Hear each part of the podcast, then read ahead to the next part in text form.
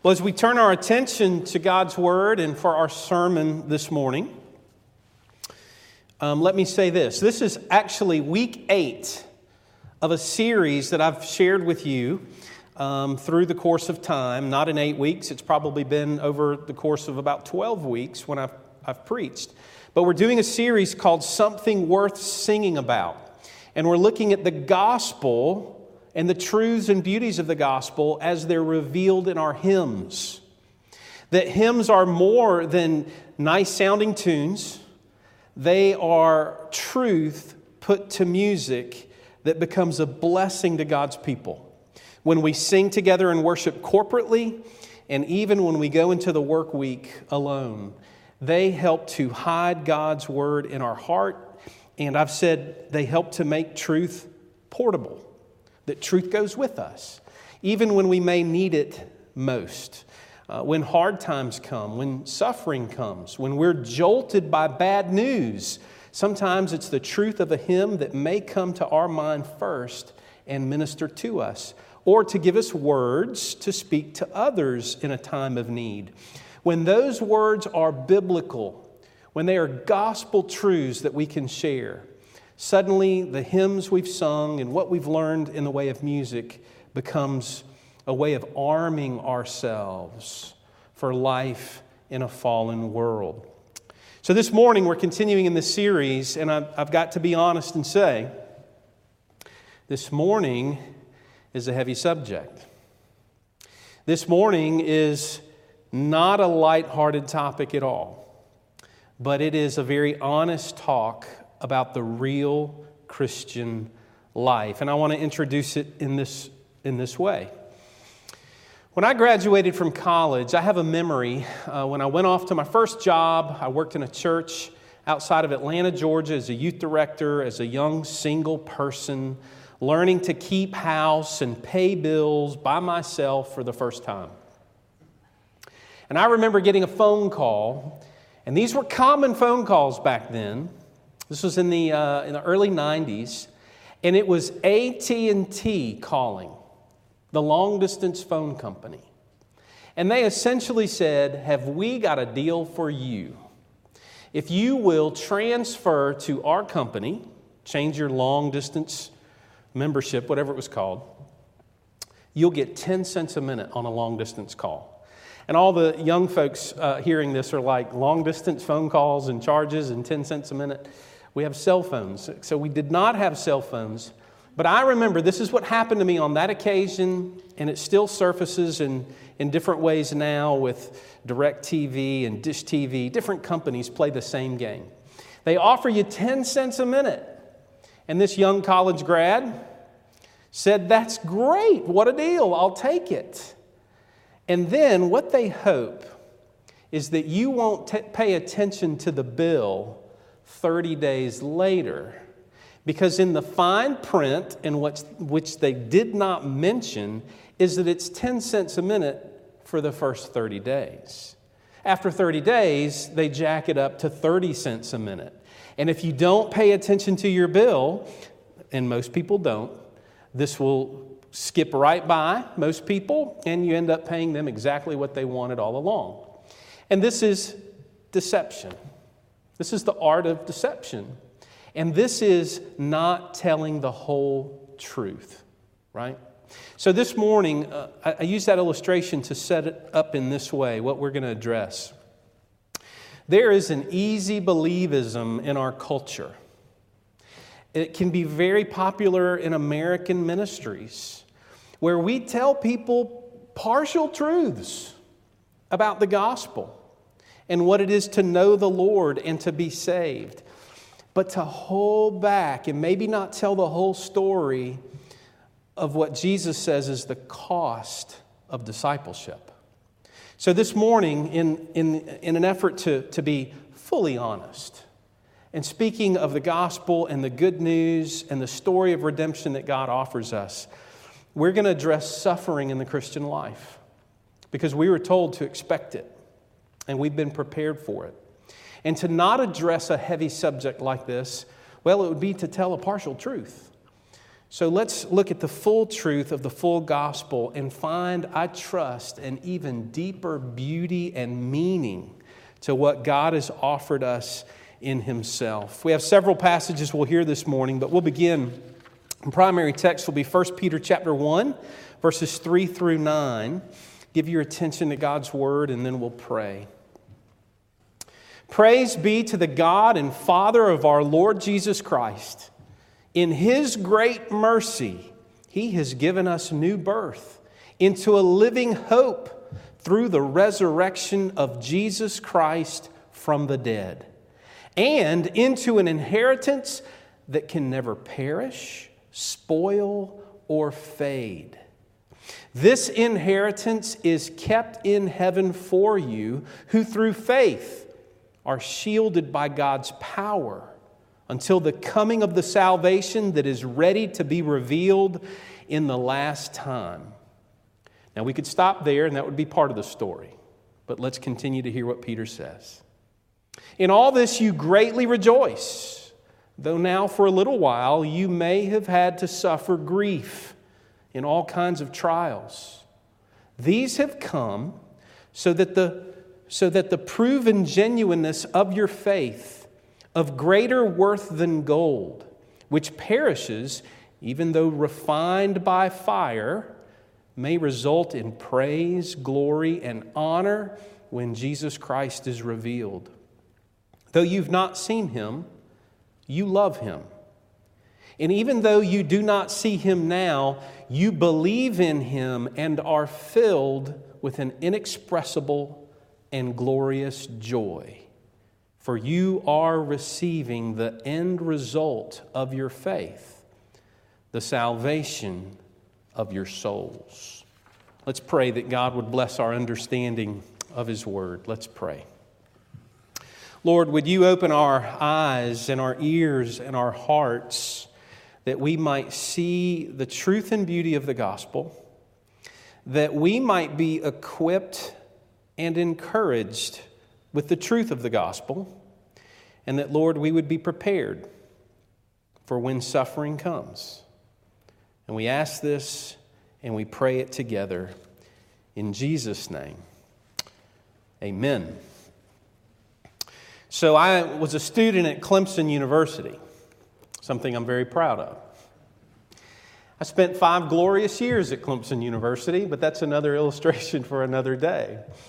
But while I was at Clemson, like most students, I quickly learned the difference between taking an elective and taking a required course that was a part of the core curriculum. And there is a big difference between these two things.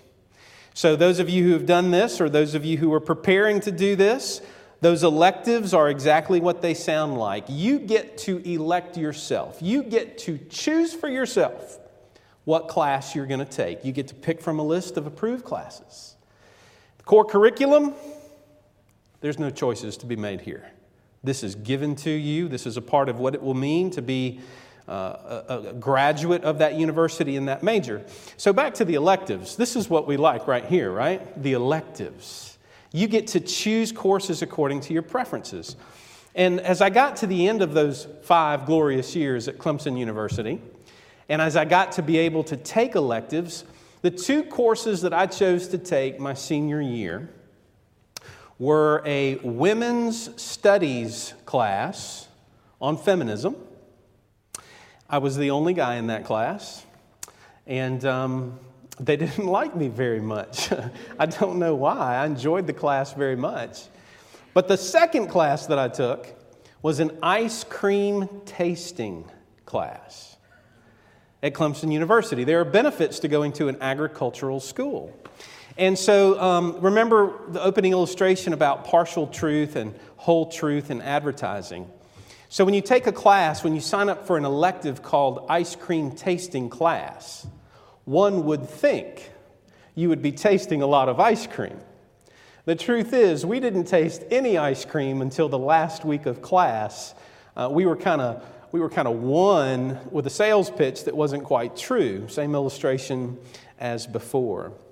You will have your own experience, or you have had your own experience with taking electives versus having to take core curriculum, the nuts and bolts of your ed- education that, that cannot be opted out of.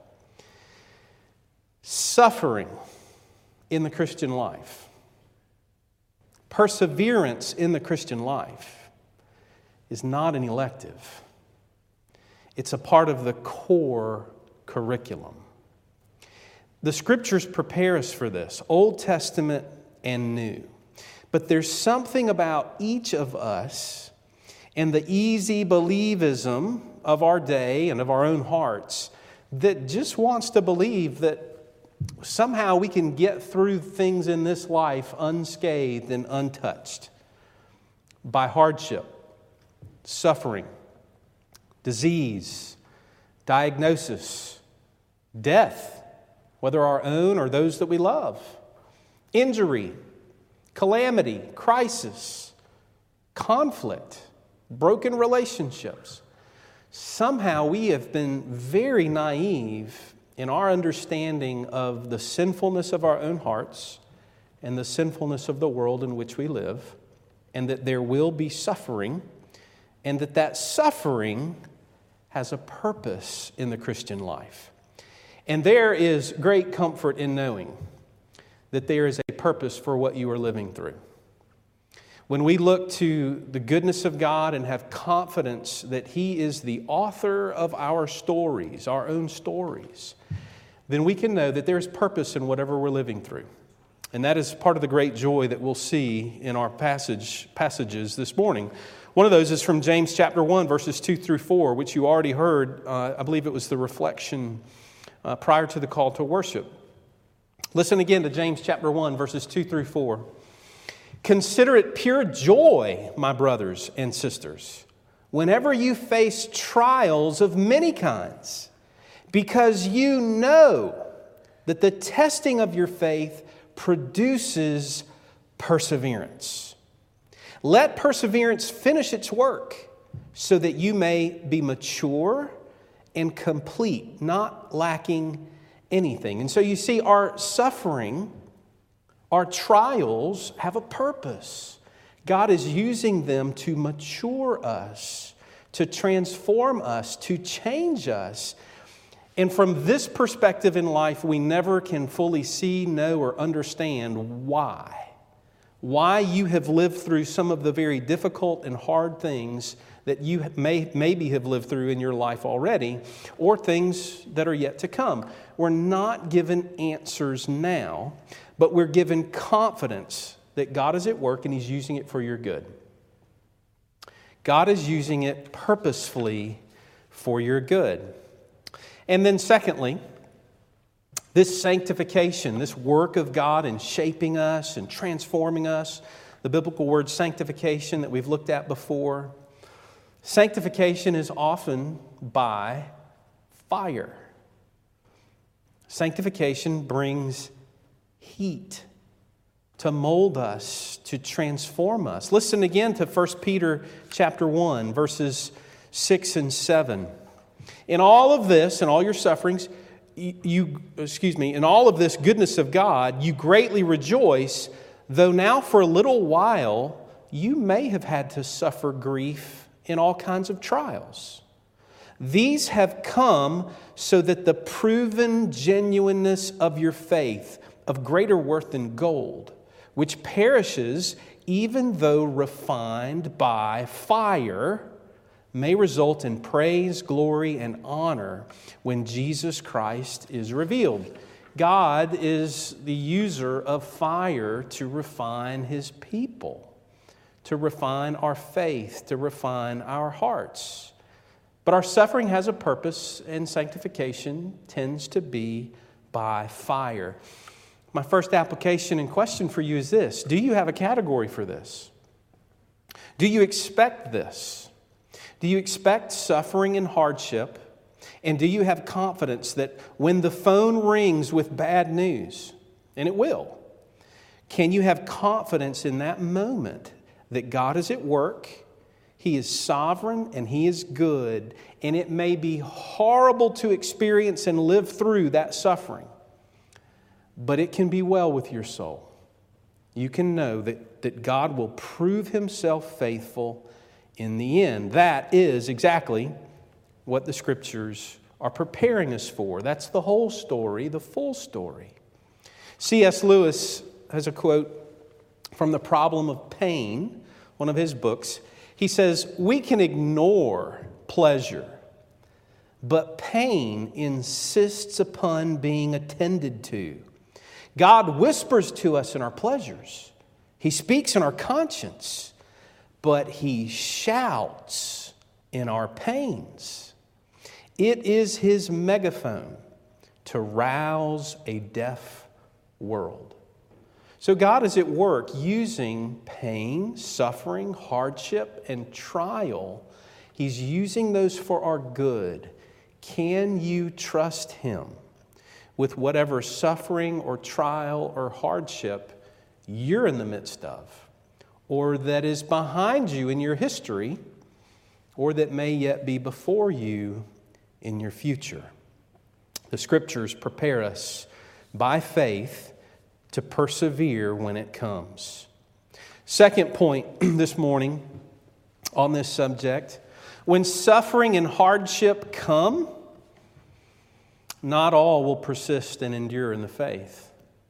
And this is where the sermon suddenly takes uh, a second step into the seriousness and the weightiness of what we're prepared for to experience in this life. When suffering and hardship come, not everyone will persist in the faith. It is a warning given to us in Scripture, and the word, biblically and theologically, is apostasy. Apostasy. Apostasy is exactly what that picture looks like. The definition of apostasy, in its simplest terms, is the hardening of the heart and the willfully walking away from the faith. That is what it is to apostatize or to be an apostate. It is to say, I may have grown up in this, but I'm walking away. Maybe suffering and hardship is the cause of that. Maybe the love of pleasure and sin is the cause of that. But it's always coming from the hardness of one's heart. And the honest and full picture of Scripture is this our family history our spiritual family history that we all share, our family tree, is filled with apostasy. Numbers chapter 14, verses 1 through 4 are one example of how the hard, how the heart hardens so quickly. This is after the spies have been sent out into the land and they've gone and seen that God's promises of this land are true. The grapes are huge. The abundance of God's promises is proven, but there were giants in the land. There's a hurdle to have to be crossed. And so they come back with a report, a report that is both positive and negative, that, hey, it's, it's just like God said it would be, but we saw something that we, we can't deal with. And there was no category for the Lord proving himself faithful even over those hurdles. It was we will, we will spin a bad report on this land. We do not want to have to go fight. We do not want to have to encounter this hardship and this suffering. And that is what happens in Numbers 14 1 through 4. That night, all the members of the community raised their voices and wept out loud. All the Israelites grumbled against Moses and Aaron, God's appointed leaders. And the whole assembly said to them, If only we had died in Egypt or in the wilderness. Why is the Lord bringing us to this land only to let us fall by the sword? Our wives and children will be taken as plunder. Wouldn't it be better for us to go back to Egypt? And they said to each other, We should choose a leader and go back to Egypt. And that is what the beginning of apostasy sounds like. God's not going to be faithful to his promises. He must not have known there were giants in the land.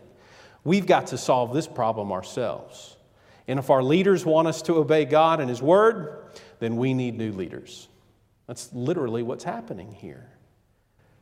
And we should be jolted by this because, as I said, this is our family history. This is our spiritual family history. And it can be true of any of us. And the scriptures tell us to guard our hearts, to watch our hearts, lest they prove to be sinful and unbelieving. This is the Hebrews chapter 3, verses 12 through 14 passage we've heard. Let me read that again. It says, See to it, brothers and sisters, that none of you has a sinful, unbelieving heart that turns away from the living God, apostasy. But encourage one another daily, as long as it's called today, so that none of you may be hardened by sin's deceitfulness.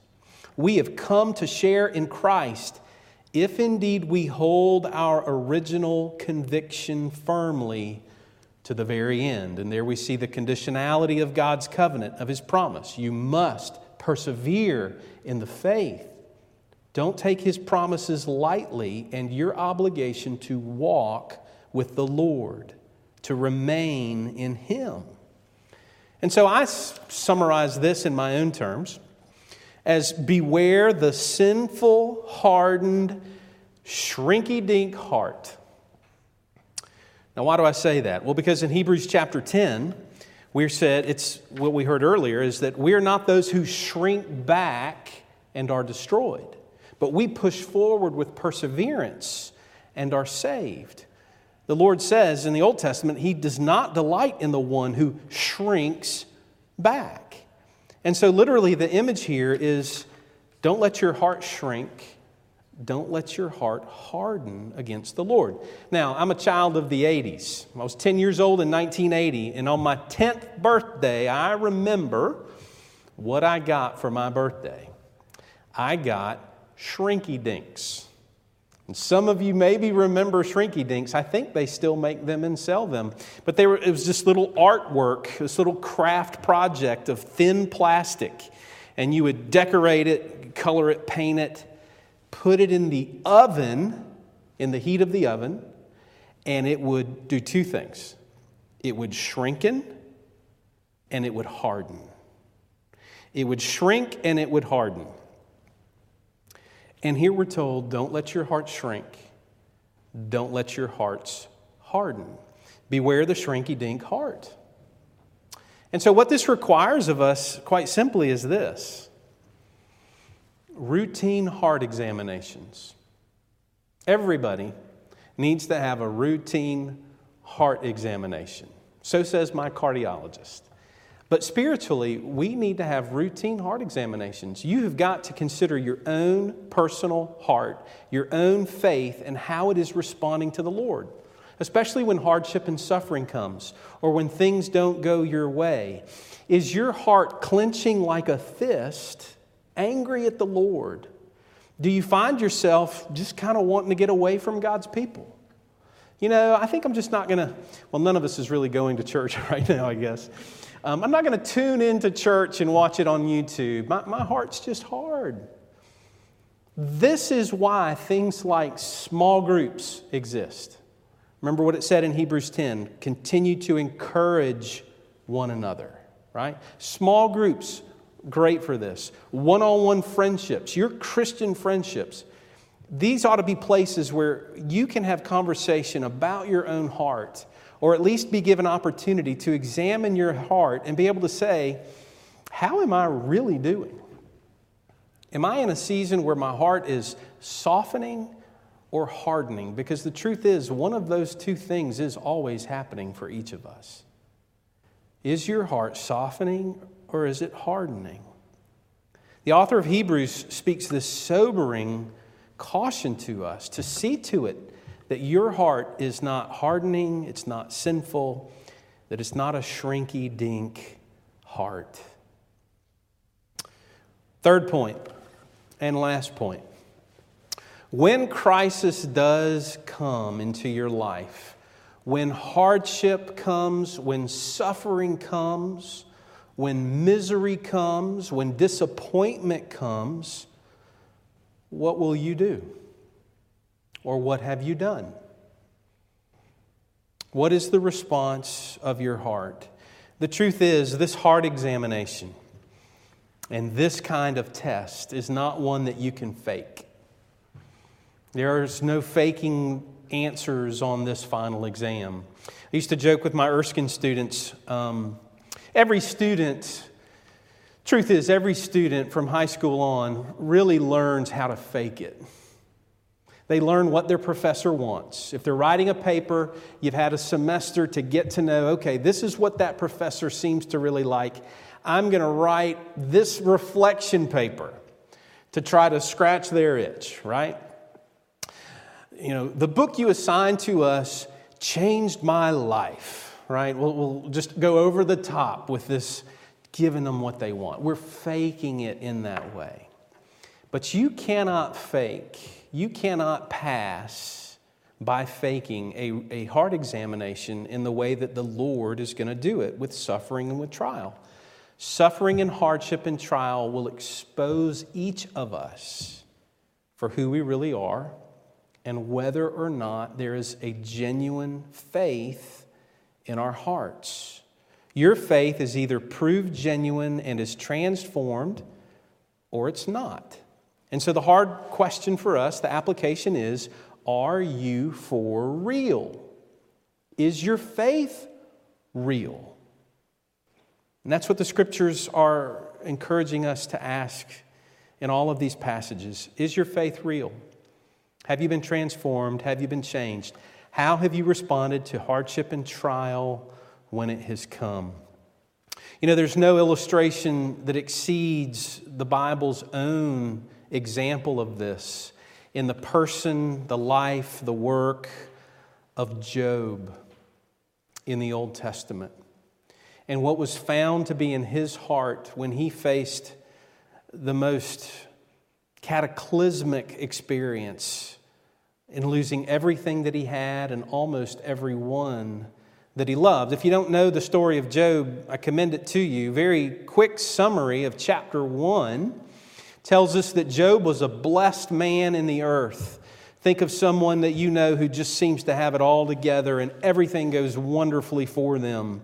Uh, Job was said to be blameless and upright, that he feared God and he shunned evil. That's to say, he is a good man. Everybody likes Job. He's just a good guy and he honors the Lord. And he was blessed by the Lord. He had seven sons and three daughters. He had 7,000 sheep, 3,000 camels, 500 yoke of oxen, 500 donkeys, and a lot of servants. That's what it says in chapter 1. And Satan comes before the Lord and says, Have you considered your servant Job? Basically, Satan argues that I don't think Job loves you, God. I think that Job loves the things that you give him. And if you take away those things, he'll curse you to your face. He doesn't like you. He just, he just likes the things you give him. Now, that is pro, as profound an insult to the holy God as you can ever make. Think of it like this if, if, you're a, if you're a parent, imagine someone coming up to you and saying, You know, your kids don't really like you, they tolerate you. They just, they love the stuff you give them. They love the room they have, the bed they have, the car they drive, but they don't like you. There's not a greater insult that can be made to a loving parent. And that's what Satan says to the Lord. And the Lord says, okay, don't lay a hand on him, but you can take these things from him in your own way. And here's what happens I call this Here Come the Sea Billows a Rolling on Job's life. Here they come. This is what it says in chapter 1 as Satan is allowed to touch and bring hardship and suffering into Job's life, it says a messenger ran up to Job and said, Those oxen, they were plowing, and the donkeys, they were grazing. But the Sabaeans attacked and they made off with all of them. And they put your servants to the sword, and I'm the only one who has escaped to tell you. And while he was still speaking, another messenger came up and said, the fire of God has fallen from the heavens, and it burned up all your sheep and all your servants, and I'm the only one who has escaped to tell you. And while he was still speaking, Another messenger came and said, The Chaldeans formed three raiding parties. They swept down on your camels and made off with them. They put your servants to the sword, and I'm the only one who has escaped to tell you.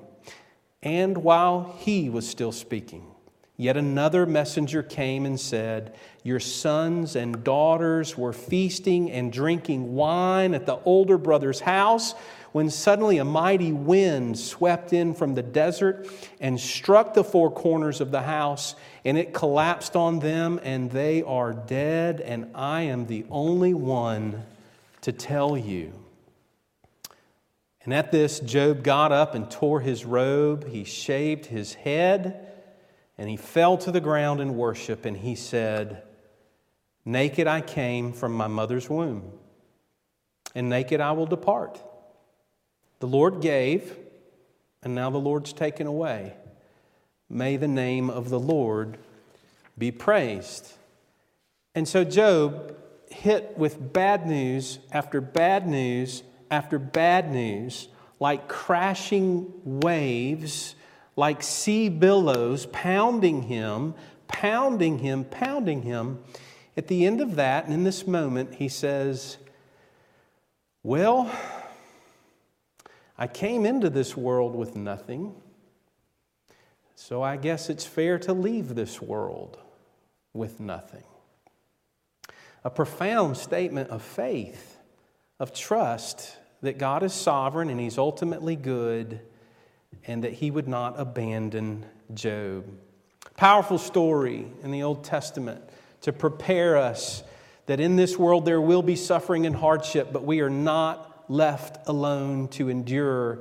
We are called to persevere in faith and trust in the living God. And that brings us to our closing hymn, which ties all of this together in its own beautiful way. This is a story that many of you already know. This is one of those popular hymns. Everybody loves this hymn. You can go to the store and, and buy a t shirt that says, it is well, dot, dot, dot, right? It's become culturally popular. I don't have a problem with that. Let's just make sure we know the truth behind it and why it's so beautiful. It's the story of Horatio Spafford from the 1800s, and I'll tell it as, as quickly as I can and, and to get the point across. But Horatio Spafford was born in New York, but his life was really lived in Chicago in the mid 1800s. Uh, he was a wealthy man. He was a strong, fervent Christian man, married to a strong and fervent Christian woman named Anna. As a wealthy man, he owned a lot of property, a lot of land in Chicago. And in 1871, uh, they had just lost their first child, whom they had named Horatio, little Horatio. He died at age four from scarlet fever. That is the first touch of deep pain that he and his marriage and his family would know. But two years after that, in 1871, no, one year after that, in 1871, uh, the Great Chicago Fire would destroy much of that city and much human life and, and many of his possessions. So he took a huge financial loss, a huge financial hit with this calamity that hit him like a sea billow. He spent the next two years with his wife using his wealth to minister to the city of Chicago, to help in rebuilding and in helping families. In the midst of that suffering and hardship, he, he was the church. He was a faithful Christian. And after two hard years of serving and doing and trying to get life back to normal, he said, You know what? It's time for a vacation. Let's go overseas. Let's go to England. D.L. Moody, an evangelist who was a close friend of his, was going to be preaching there. He said, Let's go spend some time in England, catch up with our friend D.L. Moody, hear him preach, just heal a little bit, right? We understand that. Well, at the last minute before they were to leave, some business, some urgent business, had him have to stay. And so he sent his wife and his four little girls. That's who was remaining after the loss of the one child. He had an 11 year old girl, a nine year old girl, a five year old girl, and a two year old girl. And so he put them on the ship and he sent them off to England with his wife, Anna. And on their journey, their steamship would collide with an iron boat. And it said that the boat sank in 12 minutes, which I'm told and understand is really fast for this kind of accident at sea.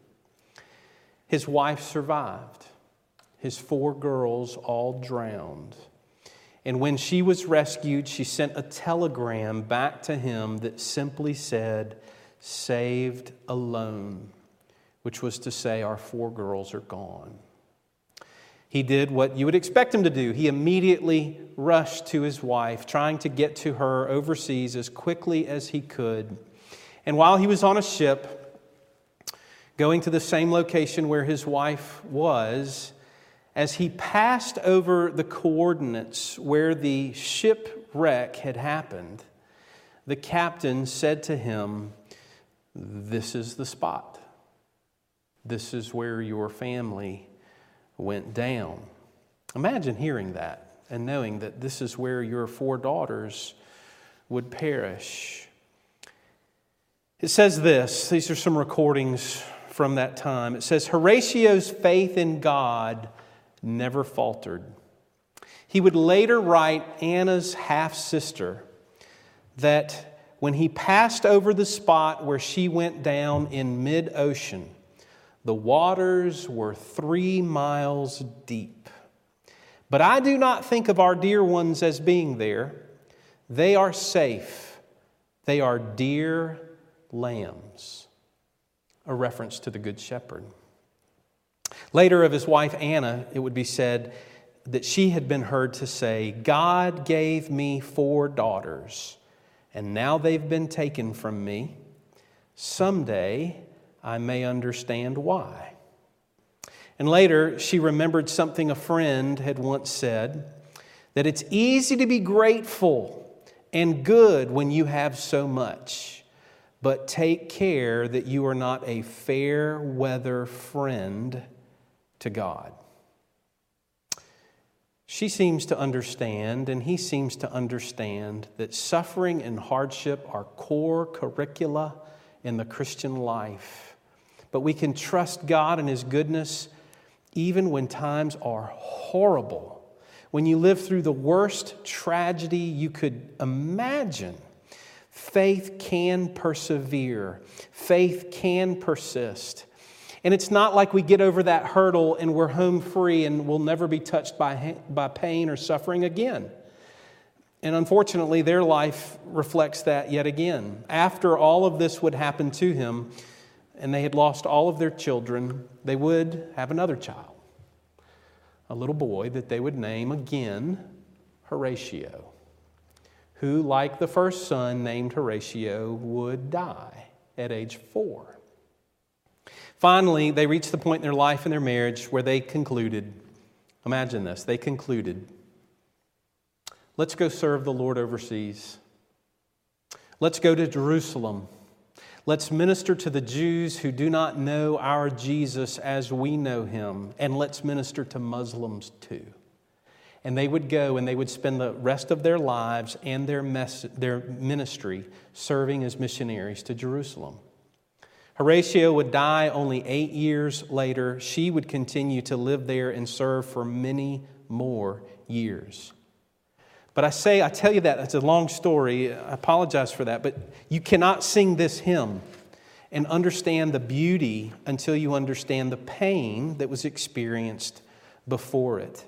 There is a calmness when we know the gospel that can bring calmness into the midst of the furious storms of life. And that is exactly what this hymn is about.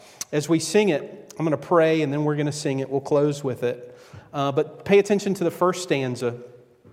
When peace like a river attendeth my way, that is to say, when things are great, when life is peaceful and good, or when sorrows like sea billows roll, when life is furious, when it's hard Whatever my lot, be it calm or be it furious, be it peaceful or be it a storm, whatever my lot, thou hast taught me to say, It is well with my soul, it is well with my soul. I will be okay because I am in the hands of a loving Father. That is the gospel. That is the whole story, the true story of the Christian life. Hard times will come, but our Heavenly Father, our Good Shepherd, will never abandon us, nor will He forsake us. Let's pray and then let's sing. Our Father and our God, we give you thanks for the honesty of Scripture to tell us the whole story of what to expect in a fallen world. And Lord, if some of us are hearing this for the first time, Lord, would you use it to cause us to do a heart exam, to look and see how we've responded to hardship and suffering, or even when we just don't get our way in this life, when our stories don't unfold the way we had thought they would. Lord, would you deal with us tenderly? Would you be gracious and kind? Would you grow that faith in us that we might withstand and persevere by faith, regardless of the storm, regardless of the sea billows that strike us. Lord, be near to your people, we pray in Jesus' name. Amen.